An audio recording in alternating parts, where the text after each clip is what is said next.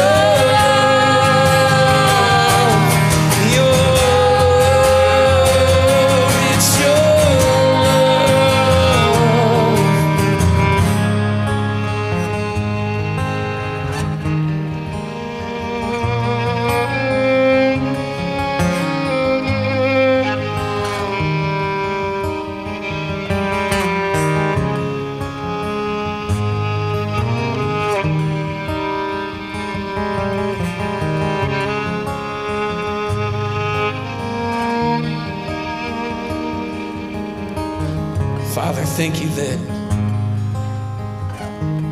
in and out of every season, Lord, you remain the same. And your love for us remains the same. Lord, in times of seasons of, uh, of obedience to you, Lord, and even in seasons of being stagnant and dry,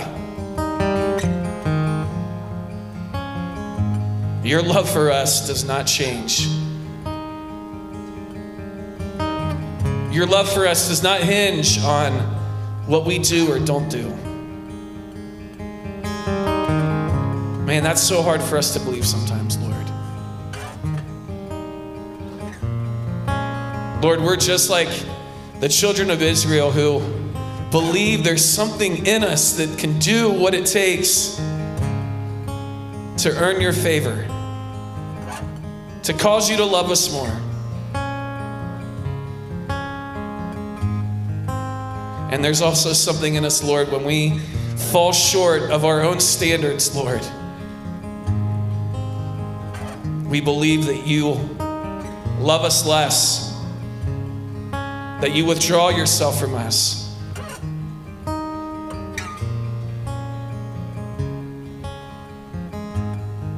But Lord, that's not what you do. You stay, you never leave us. You pursue us more.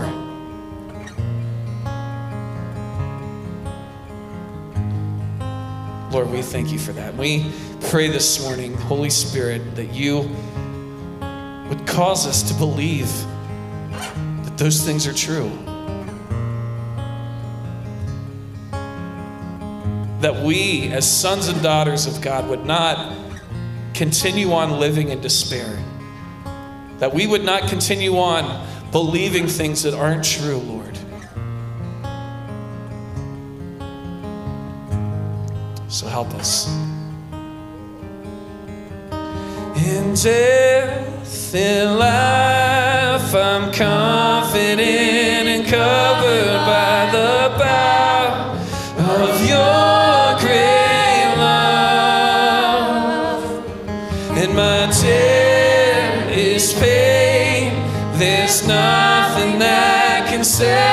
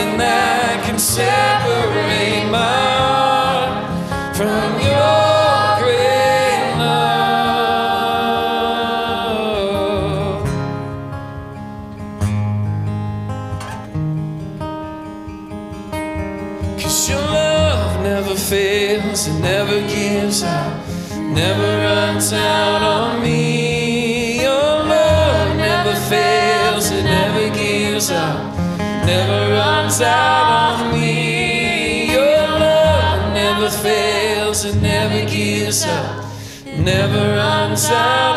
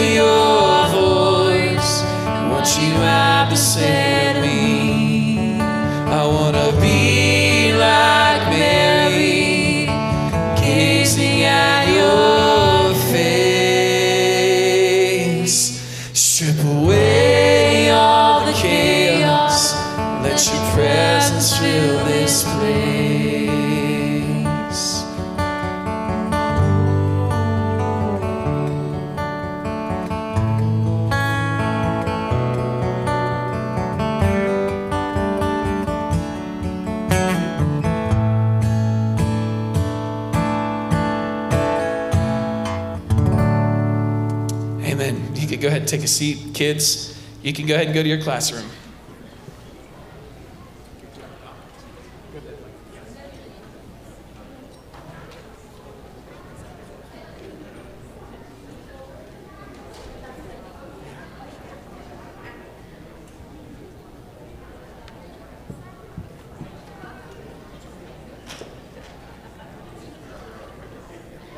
Well, good morning, Linworth. Hey, welcome. Thank you for Nick and Summer, Caleb for leading us into Jesus' presence. So good, isn't it? Man, more we remember the gospel and remember how he has saved us and paid our debt. That's what gives us the power to, to love God and to respond to him and to obey him. So, what a great way to start this morning. Hey, I want to welcome all of you here and uh, welcome those of you watching online this morning. And a special welcome to all of our guests and visitors this morning.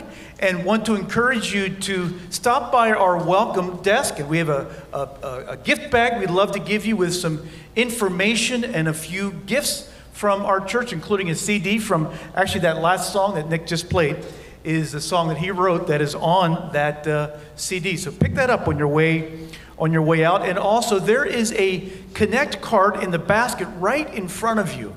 If you would like to get more information from Linworth, fill that card out. You can drop it by the welcome table on your way out, and we'll get that information uh, and respond back to you in that way. So, again, welcome, and we're excited that you're here this morning.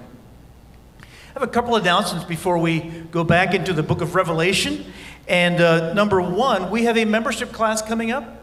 And I know a lot of you are uh, new or uh, just learning to get connected here at Linworth. And this is a terrific class. It's, we have it under our Fully Alive. That's, we have a pathway of discipleship called Fully Alive, Fully Mature, and Fully on Mission. And this class is really the first class in that process. It's under our Fully Alive. Uh, and it not only uh, instructs you on how to become a member, but really, even more important than that, um, it gives you information about Linworth, how to get connected here. What about our life groups? What about our ministries? What about our statement of faith? What's our history? What's our DNA?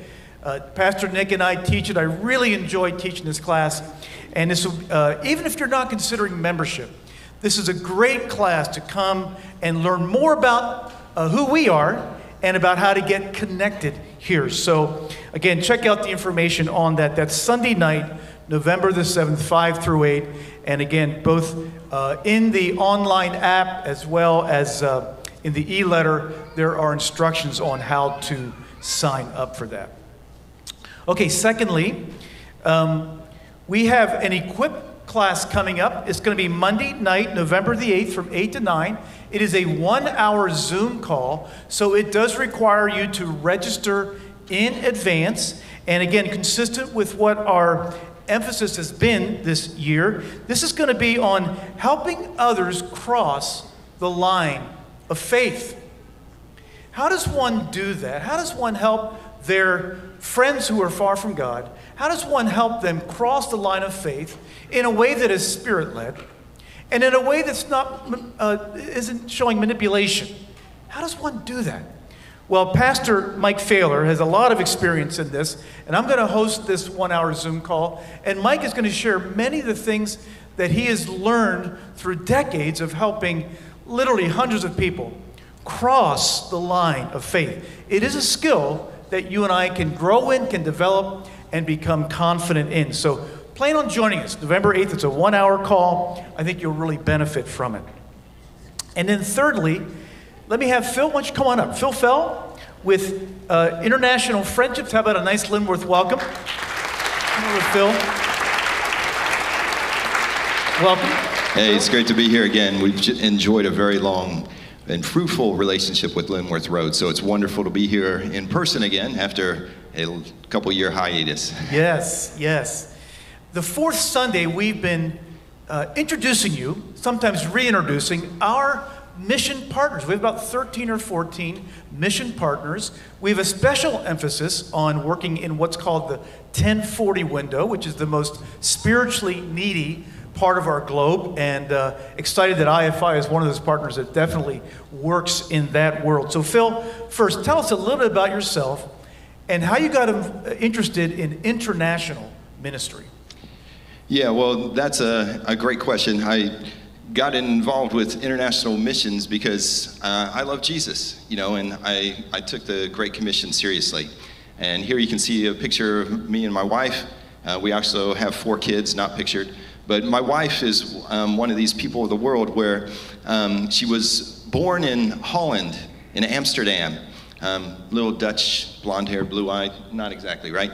Why is that? Well, because after World War II, her Indonesian parents moved to um, Holland, and she was born there and then raised in Boston, actually. And I, I met her in Cleveland. But anyway, so. Um, so, uh, what we notice if you look at the Bible at all, that um, God is on the move when people are on the move. And it's really important for us to keep aware of that. And, and I started to see this when I was in school, and I started making friends with um, people from China and other places. And then when I worked for Xerox Global Services, I started hiring people from China and India and Taiwan and places like that. And, and then um, I was working at the church just on the other road, Olentangy River Road, Christian Community, and started looking how can we involve and engage the nations, you know? And that's when I first met IFI.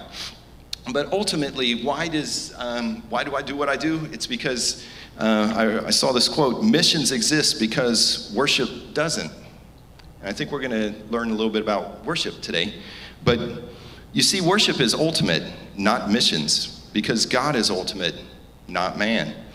When this age is over, and my phone decided to go off, there we go.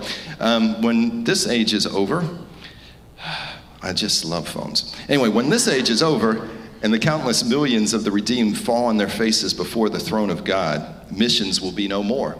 Worship, however, therefore, is the fuel and goal of missions because it's going to go on for eternity.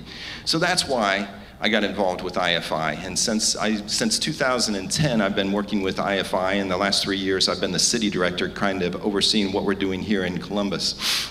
But in the last 10 years, we've seen over 11,000 students from 140 nations of the world touched by the work that we're doing, some of them touched by people here in this congregation.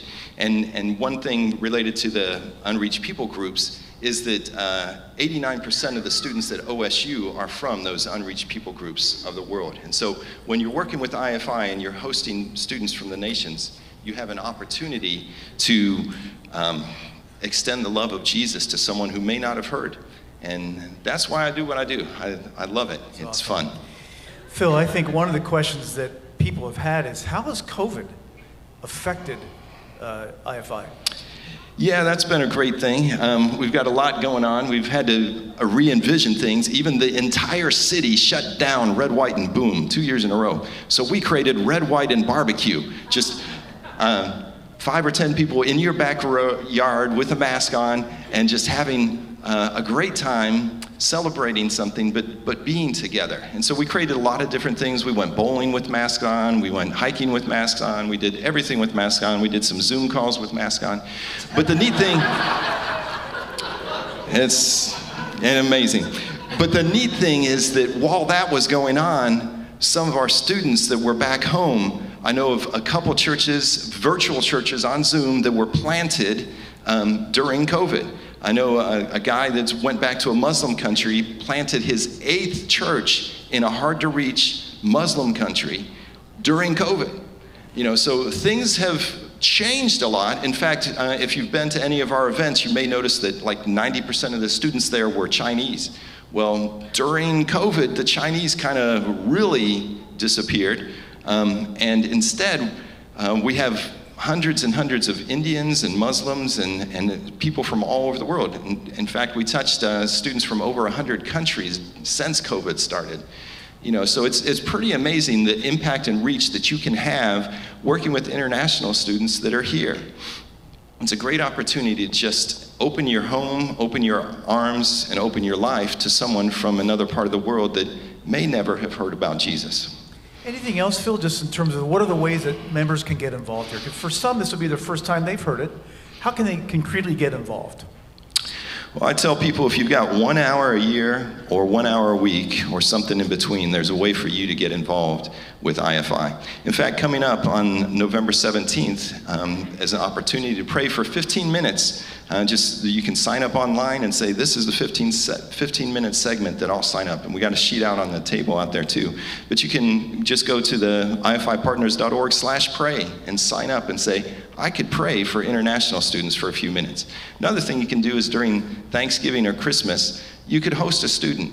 Um, what an amazing way. I, I, talk to people all the time, and it's like, well, I'd like to share my faith, but it, it, there doesn't seem to be an opening. I, I, don't know how to get from how's the weather and how's the Browns doing to, you know, do you know Jesus? You know, but, you know, you host someone from another country in your home for Thanksgiving, the very first thing they're going to say is, who are we thanking and why are we thanking them? Or you have someone sit down for Christmas um, meal or dinner or just making cookies or decorating your tree or something, and they'll say, What's Christmas all about? Why, what are you celebrating? Why is it so important?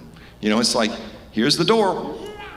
and, and it's fun. I mean, it really is fun and exciting to do that.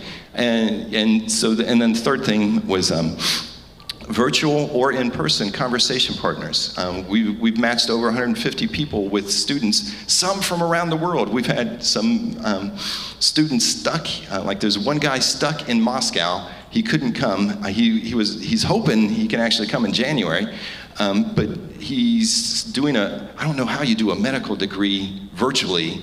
Um, anyway, but he is, and um, he's, he's back in Moscow, but he's signed up with my friend Bruce um, as a conversation partner, and, and, and they talk, you know, once or twice a week, you know, and just helping him practice. And so when he comes, he's going to have a friend who's going to be here, you know. And so I know people from Turkey and, and um, Moscow and China, Colombia, different places around the world have uh, signed up for a conversation partner, even if they're not here yet. And then there's hundreds that are here that we've signed up as well. So it's really, you know, if you got an hour a week, uh, an hour a year, there's a way for you to help us. Um, you know, just connect with us or Angie or Bob Voltman. They can really help you get connected. Yeah, lots of ways to get connected. And you receive that passport uh, brochure on the way in. You get, you Looks the- just like Get this. on the website and check out some more. Any last things you want to say, Phil, just in terms of the, the, the what happens internally to you when you serve in this way? I'll try to say it without crying, but you know, Hebrews 11:2 says that, um, you know, do not neglect to show hospitality to strangers, because in so doing, some of you have entertained angels. Now, I haven't seen any angels, but you know what? I've I've experienced the presence of God.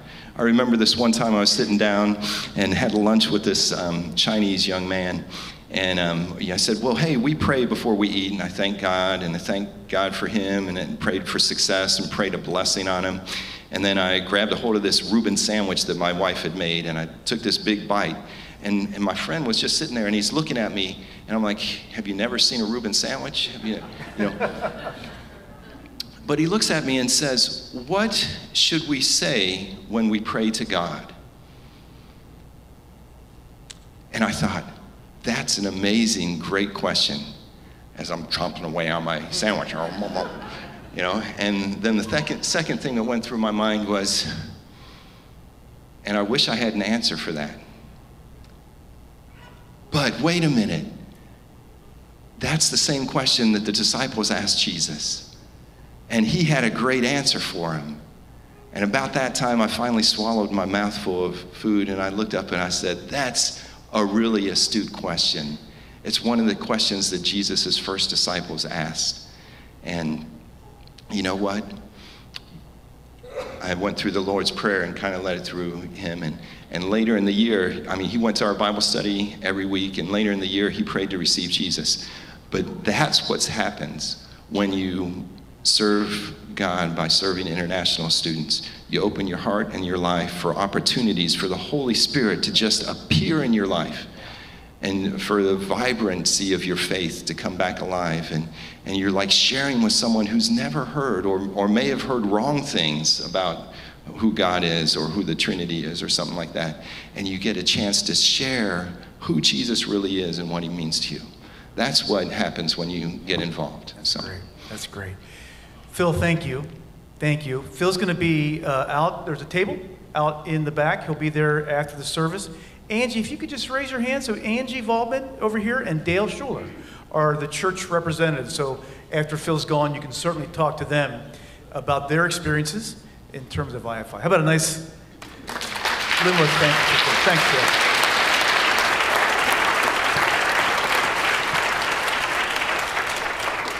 It's a nice bridge from that. Um, our speaker this morning is Tom Short, and Tom is also one of our ministry partners here. And he's going to bring our next message in Revelation chapter 4. And um, Tom is a, uh, a wonderful partner, a wonderful friend. He's been a member here for many years. Uh, he does a lot of campus work. He's doing, doing a lot of work now online. And you can get more information at tomthepreacher.com. So, how about a warm welcome for Tom?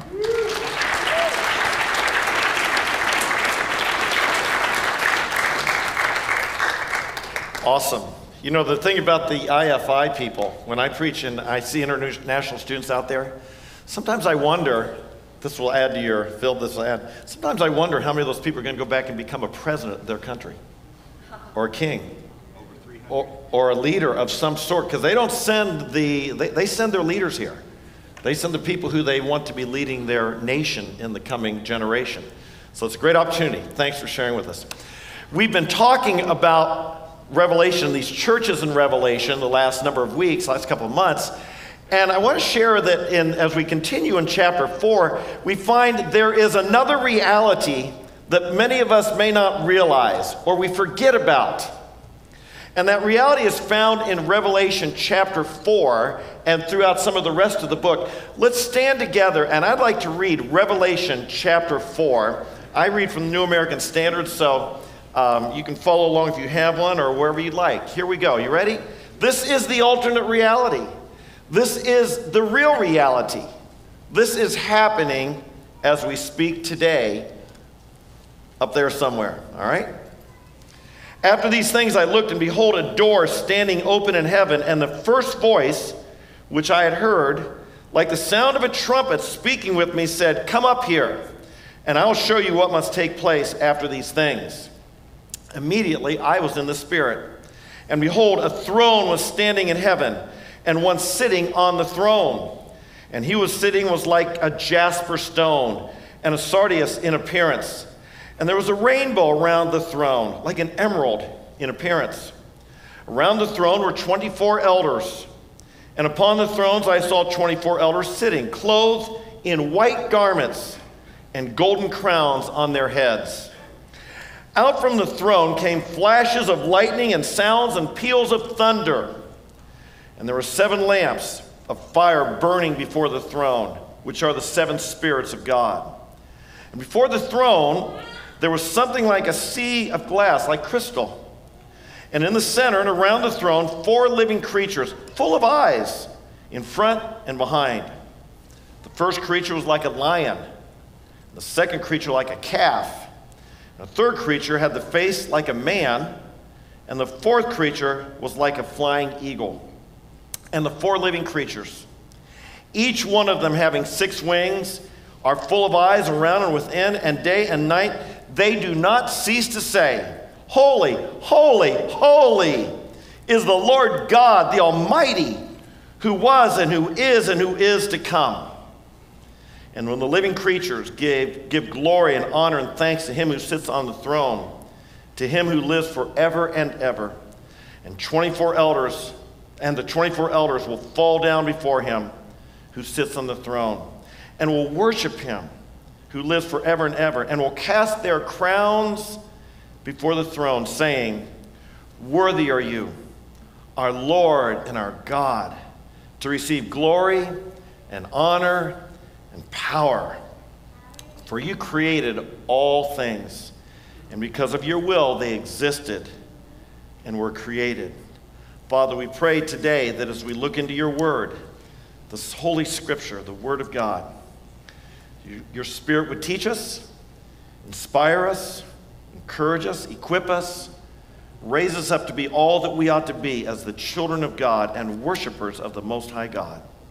We ask it in Jesus' name. Amen. You may be seated. So there is this other reality, is there not? And in all of our world we live in, and sometimes the trials, the difficulties, the hardships, the confusions, the, the, the, the problems that go on in life, we never want to forget that there is this other reality, which is one reason we worship. One reason we come to church each week. Do you realize that? I hope you, I hope you value that and benefit and are encouraged by this regular reminder, regularly being reminded that our God, that this other reality, our God sits on a throne and the angels worship him and the elders worship him and these creatures with all these eyes and eagles and calves and whatever worship him. And indeed, you and I ought to be worshiping as well. But, you know, the question is, you know, what is worship? What is worship? We kind of think of it as, as only the, the period of the, of the service where we sing. Do you ever think of those terms? Let's call it worship. You know, we'll, we'll do the worship. I'll do the worship today, or things like that. I'm not against that. That's the vernacular. That's the way we, we, we talk. But let's not limit worship to only singing on Sunday morning as a group. Let's realize worship is so much more than that. Worship should entail our entire lives. The word literally means to kiss the hand. I don't know if you saw the movie or the, the, the, the Chosen, if you watched that. My, my favorite scene in the first two seasons so far was when Nicodemus realized that Jesus was the Son of God. And what was his response? He fell down before him and he kissed his hand. That's worship. That's what the scripture says. Literally, this word worship means to, to kneel and kiss the hand. You know, another, another definition of this, this Greek word is that we bow, we prostrate ourselves. We take a knee, literally, to take a knee before God and to show reverence to God, to show respect to God, to show honor to God by taking a knee before Him. He's the only one we bow before, by the way. Don't ever bow before anyone, but we bow to our God. We bow before Him. I like to think of worship as simply a declaration of what's worthwhile, a declaration of worth, a declaration of value. I contend that everybody worships. I say this out on campus. Somebody says, I don't worship, I don't worship. Well, if you think of worship only as related to God, then yes, there are people who refuse to worship. But I see worship far broader than that. I think true worship is a declaration of worth, of worthiness, of value. And in life, you and I should be worshiping that which is of ultimate value, i.e., God. Now, when I talk about this idea of it's, it's, it's uh, uh, of, of, of how we all worship and how we all make this declaration, we should use our words to do it. Can I encourage you when you're here in church and we are singing to God? Can I encourage you to sing all your heart? Worship with enthusiasm. Worship with all your heart. It does us so good. I would say in my own personal life, this is one of the things that God, early on in my Christian life, I happened to be around Christians who sang robustly. And I learned myself to sing robustly. My wife sometimes reminds me, Tom, you're not preaching on campus. Tone it down just a bit when we're in the home. But to sing from the heart robustly. You say, but, but Tom, I don't have a real good voice. I'd rather just listen to people up on stage. Well, sing anyway. Your voice is good enough. God gave you a voice. God wants you to praise Him with your lips. God wants you to praise Him with your words. God wants you to be declaring with your words His value. There's something important about that. To not just keep it within. I think, I don't know, if, if, if, when I keep my praise of God, when I keep it within and just keep it in my heart, just keep it personal, I get like spiritually constipated. And that's not good. But when I let it out, and I use my words, it all feels wonderful. You know what I mean? And I want to encourage you to be a person expresses your worship to God. Don't, don't just say, well, God knows what I'm thinking about. It's not good enough. Express your worship to God. Use words. Bring words to the Lord. Give words of praise. Husbands, do you think your wife is happy if you just say, well, she knows I love her. I don't ever need to tell her. Well, don't treat God the same way. He loves to hear your praise. Do you realize that? God delights to hear you praise Him. You say that's egotistical. I don't think so at all. It's just speaking the truth. God wants to hear us speak the truth. God wants us to hear us speak reality. God wants to hear our words declaring what's right and true. And as we worship Him and we give Him words of declaration, words of praise, words of thanksgiving, words that say, as they did here in Revelation 4:11, worthy, worthy, worthy. You are worthy. You're holy. You created all things. You are a maker. And we give God praise for that. That pleases the Lord. And you know what it does? It's a blessing to you. If you don't know this, if you are not praising God from the heart with your words, you're missing something vital in what's involved in a victorious, overcoming Christian life. I tell you to say, to say it again. You might say, Tom, I'm a quiet person. I'm not an, enthusiastic. I'm not an outgoing. I don't use, I don't, I don't, my words don't come easily. My words, you know, I'm not a verbal type person. I want to encourage you. I want to encourage you. It doesn't matter. God doesn't say in the scripture, I just want the verbal people to praise me. You know, God doesn't say that. God says, praise me with your lips. Offer to God a sacrifice of praise. The more difficult it is, the more wonderful of a sacrifice it is. You know that? David said, I won't offer to God a sacrifice that costs me nothing. The more difficult it is for you to express yourself or get words out or to say things, the more difficult, the more hard it is, the more of a blessing it is to the Almighty. And so practice it, learn it. I encourage people to sing. It's been one of bless- the blessings in my life to worship God. You say, Well, when do I sing? How do I sing? I don't have a good voice. I give you a hint sing in the shower. No one can hear you if you do that, right? I can't hear them when I'm in the shower. Okay, maybe they can hear you, but that's, that's all right. Sing and praise the Lord. Figure out a time. Lift your voice up. Sing here in church, but sing on your own. Sing in your car. Turn the radio off sometime and sing some songs. Some of these songs we learn here in church. Praise the Lord with your lips. If you can't sing, say it. But we're worshipers, folks. We're worshipers of God. That's who we are. We worship and declare with our words that the Lord is the Almighty, the King of all the earth. You know, it says, I mentioned earlier that we use our words, but also the scripture actually, the, the little word worship means to bow before. I've got a question.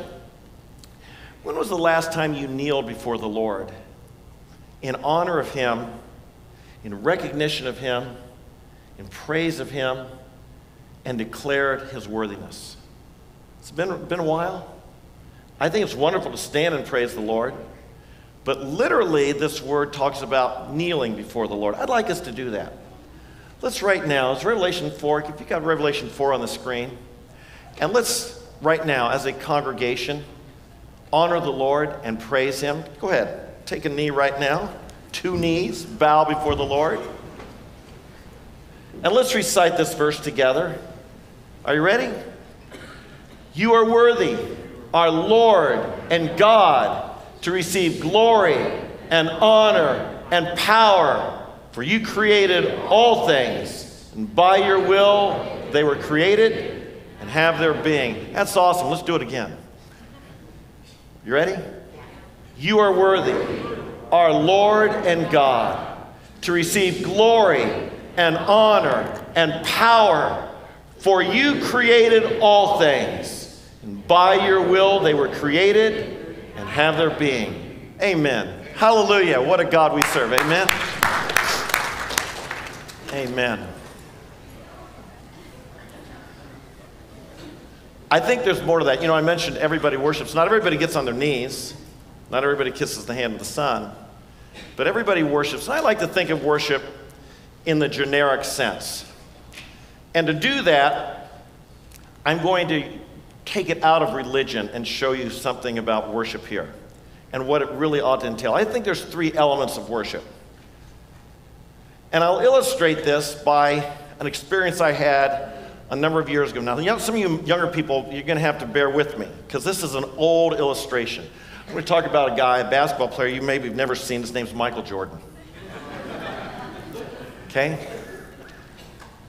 They were playing the Lakers in a championship game. And Jordan drives down the lane and he's about to dunk the ball with his right hand. And someone comes up to block him, and in midair, he changes over and does something with his left hand. And I think, you know, put it in, might have dunked it. Now, I'm not, don't, don't judge me for being idolatry here. But as I sat there, I said, Wow! Oh my goodness! Awesome! I can't believe what I just saw. That's the first aspect of worship, I believe, to be in awe. To use that word, awesome. There's a second aspect. As I sat there on the couch watching that, well, I'd probably jumped up by then, who knows? Roz, come here, you got to see this. They're to show them, you won't believe what he just did. Steve, Dan, Tim, you got to see this.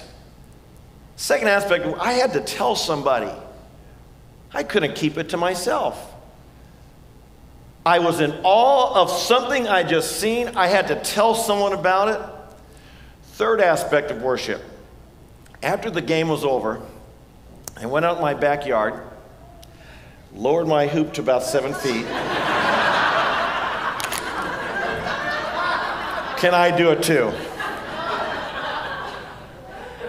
That's worship. Let's take it out of the, the, the staleness and realize what worship means is we stand in awe of our God. And we got to tell somebody.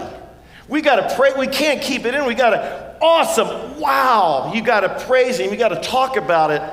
And you know what? You say, be like God? Absolutely. Do you realize in Psalm 135, it tells us the problem with idolatry, that those who worship them will become like them. There's a principle here. In life, we become like what we worship. We become like what we worship. You become like whatever in life you think is really valuable, greater than you. You will admire it, you will be in awe of it, you will want to talk about it, and you will want to become like it. When I was a kid, I had, I, I had another basketball idol. Th- This really was an idol. His name was Pete Maravich. Remember Pete? Still the all time scoring leader in the NCAA. And what was his signature thing? His baggy socks. And I remember, I played basketball then. I didn't wash my socks the whole season. my mom, she, I, she just had to put up with it, you know, so did everybody in the locker room. But I was going to be, I, was, I, I idolized him. Right down to, I want to have the baggy socks like him. How, what, what, how lacking in my own humanity to only look so high as a basketball star when God wants me to look at him. How, how I was aiming so low. Sure, he was the best player around, but God wanted me to aim for, at, for God. God wanted me to be a worshiper of God and to lift him up and to, to not just say, boy, I'll wear socks like, like him, or I'll shoot the ball like him, or I'll dribble the ball like him, but rather, I will set my sights on God and I will be like God. Now, that doesn't mean I'm not omnipotent, but I'll love the way God loves. I'll be good the way God's good. I'll be holy and righteous the way God's holy and righteous. I'll be kind the way God's kind. I'll stand for what's right and true the way God does. I'll be like God. That's what, that's what we're called to be, is it not? Is this not what God is doing in us? He made us in His image. We blew it. We've all sinned. And yet now God is recreating, renovating us to be in the very image of Jesus Christ so that we would be reflecting the very character and nature of Jesus Christ Himself. Worship plays a part in that. Worship plays a part in that. When we see Him, when we honor Him, we become like Him. One day we'll see Him as He really is, and we will become like Him.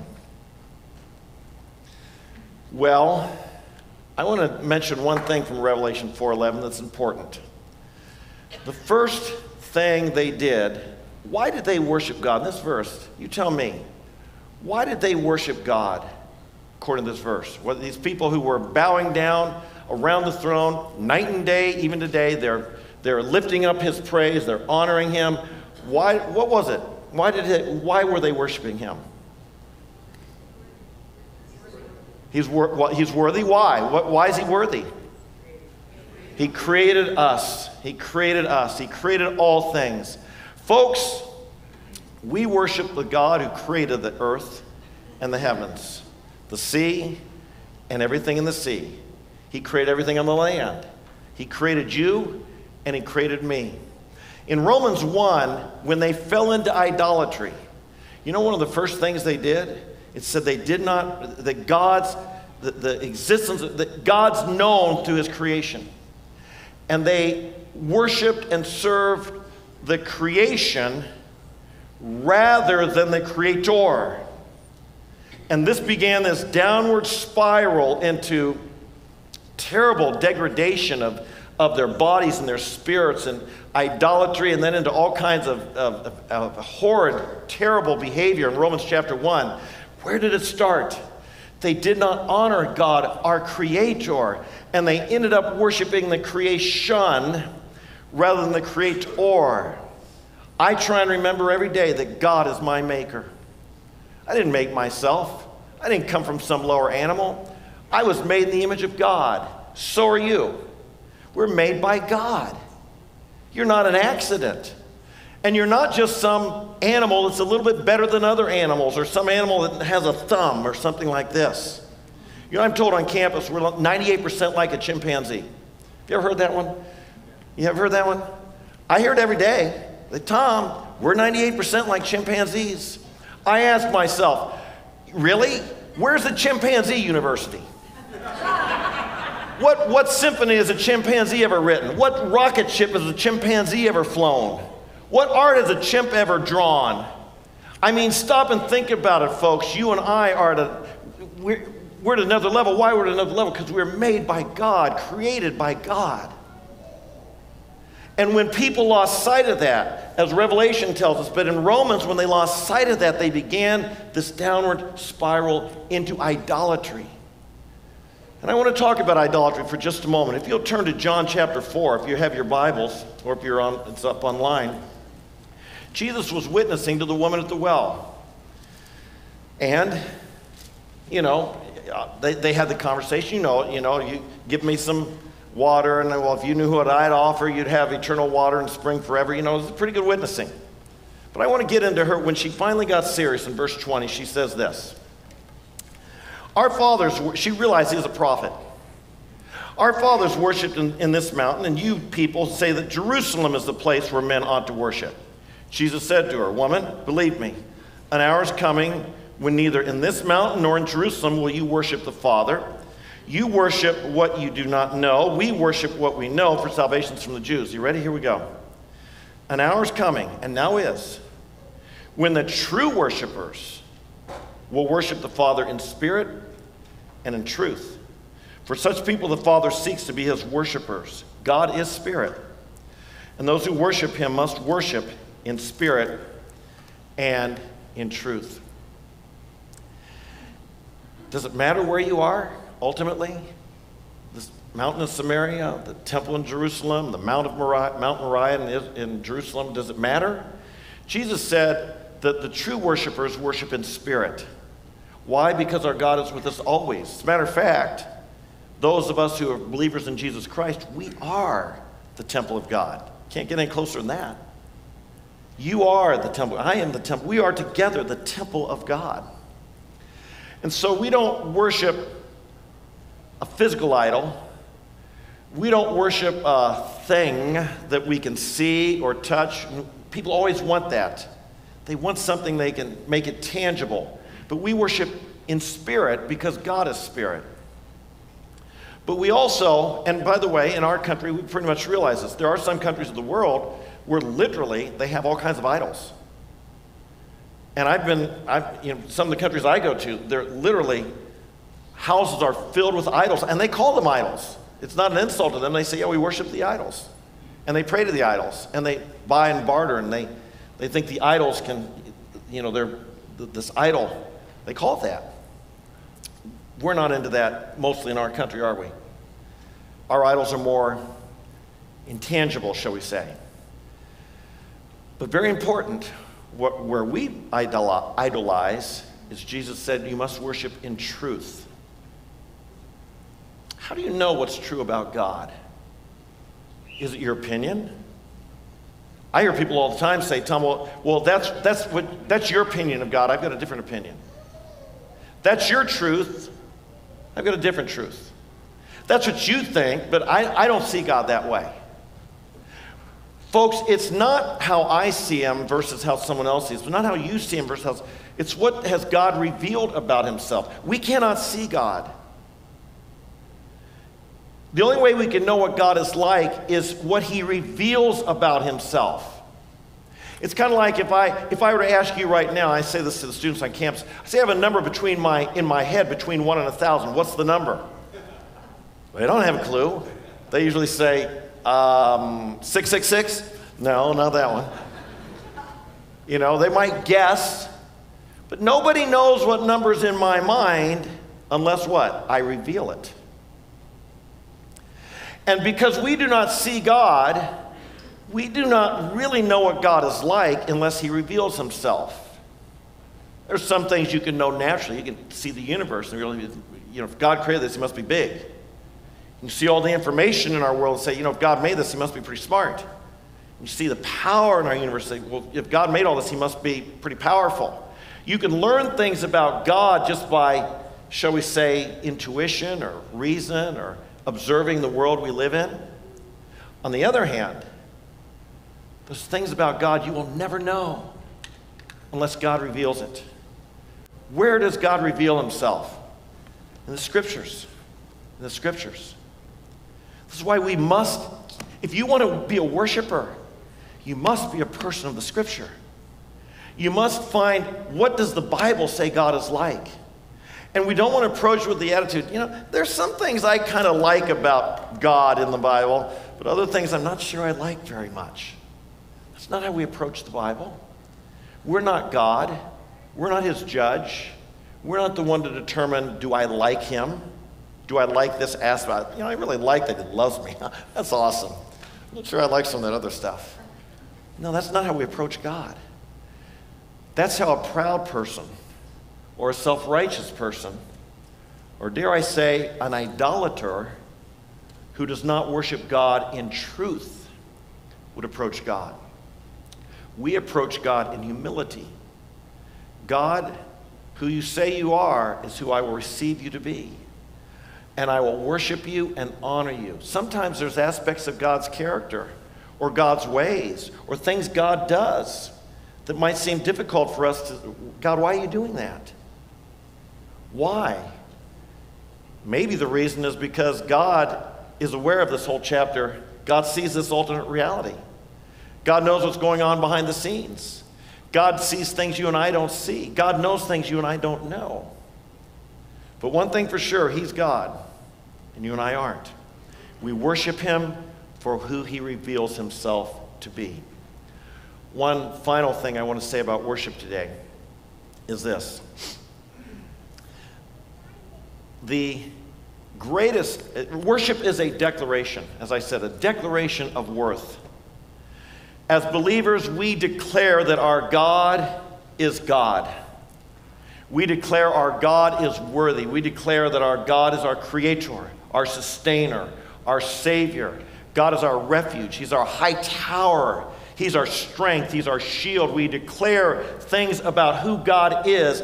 And, and in that declaration, as we verbalize that, as we praise Him, we begin to experience that relationship and that aspect of, of, of God's character and nature in our lives or in our relationship.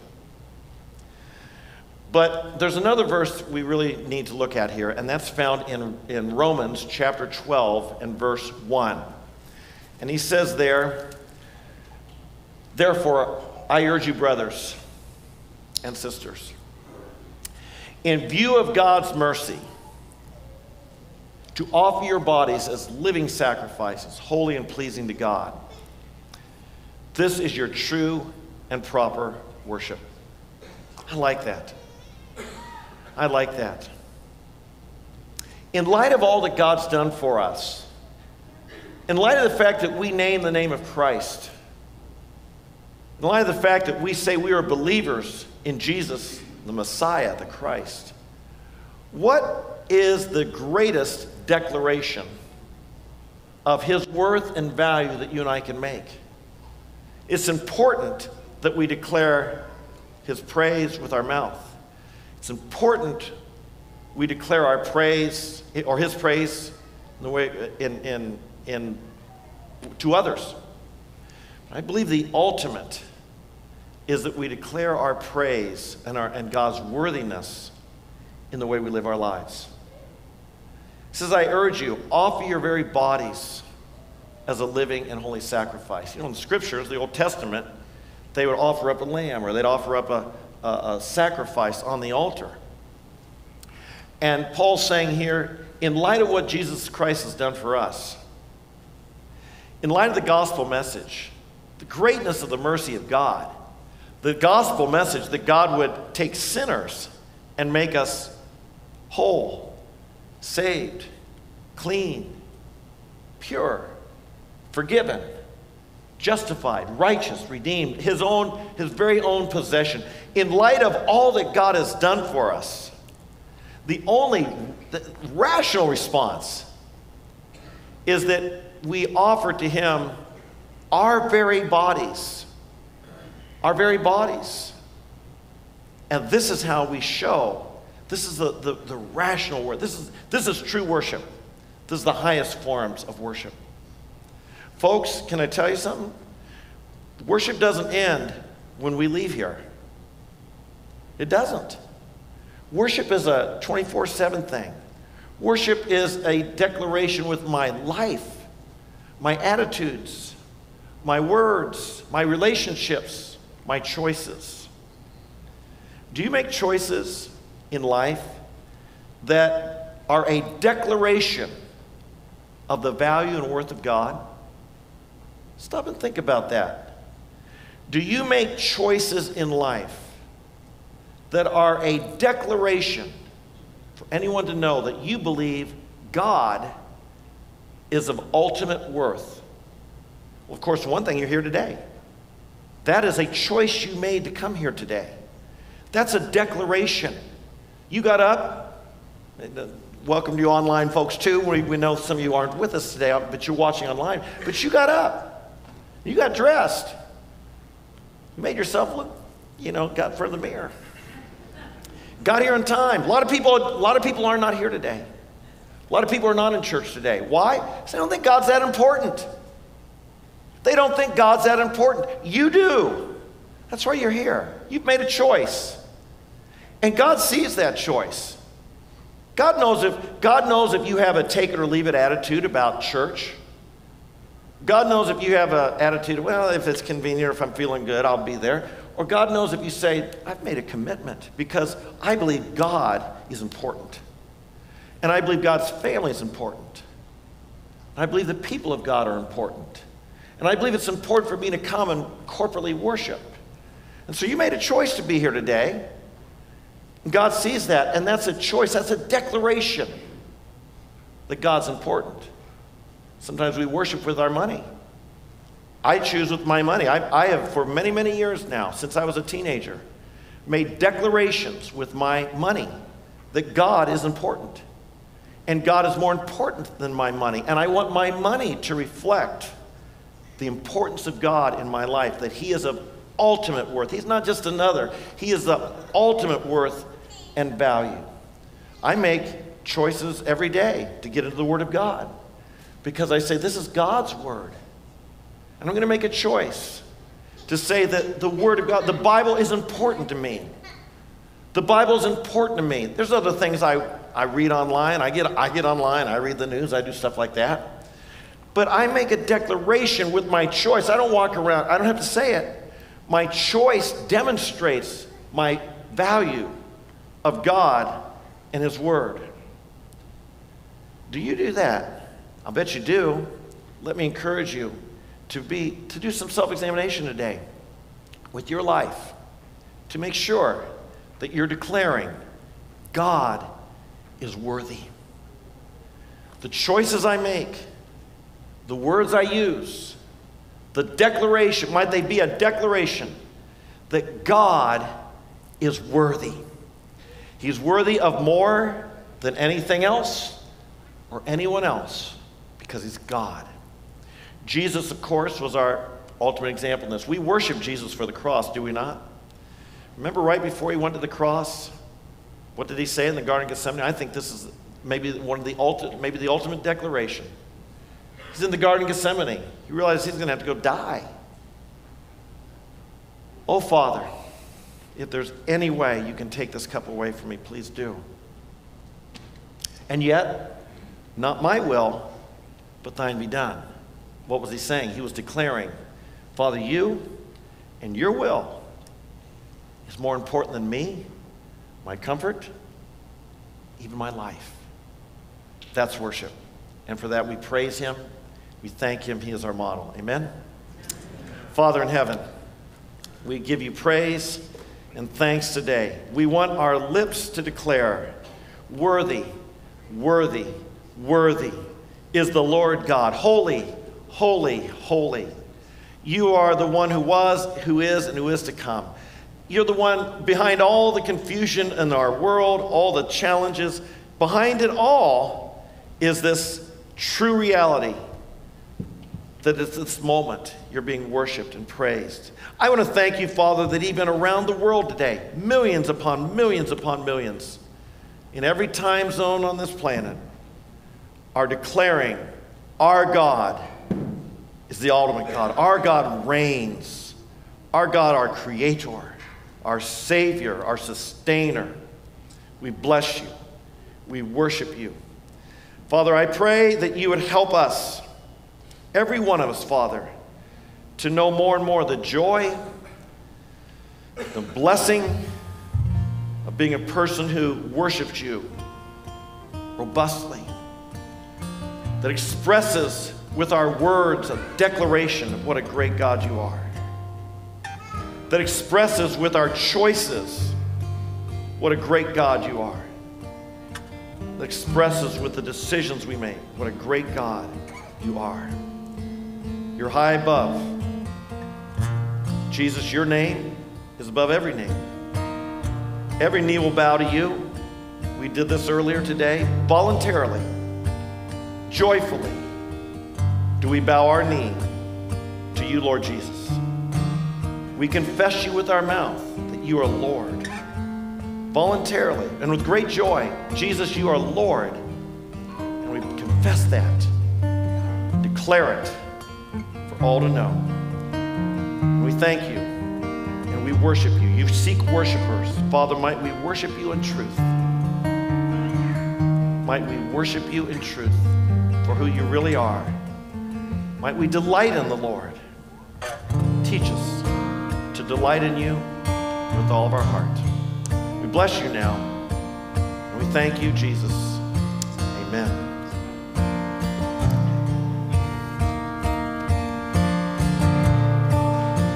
Let's go ahead and stand. Thank you, Tom.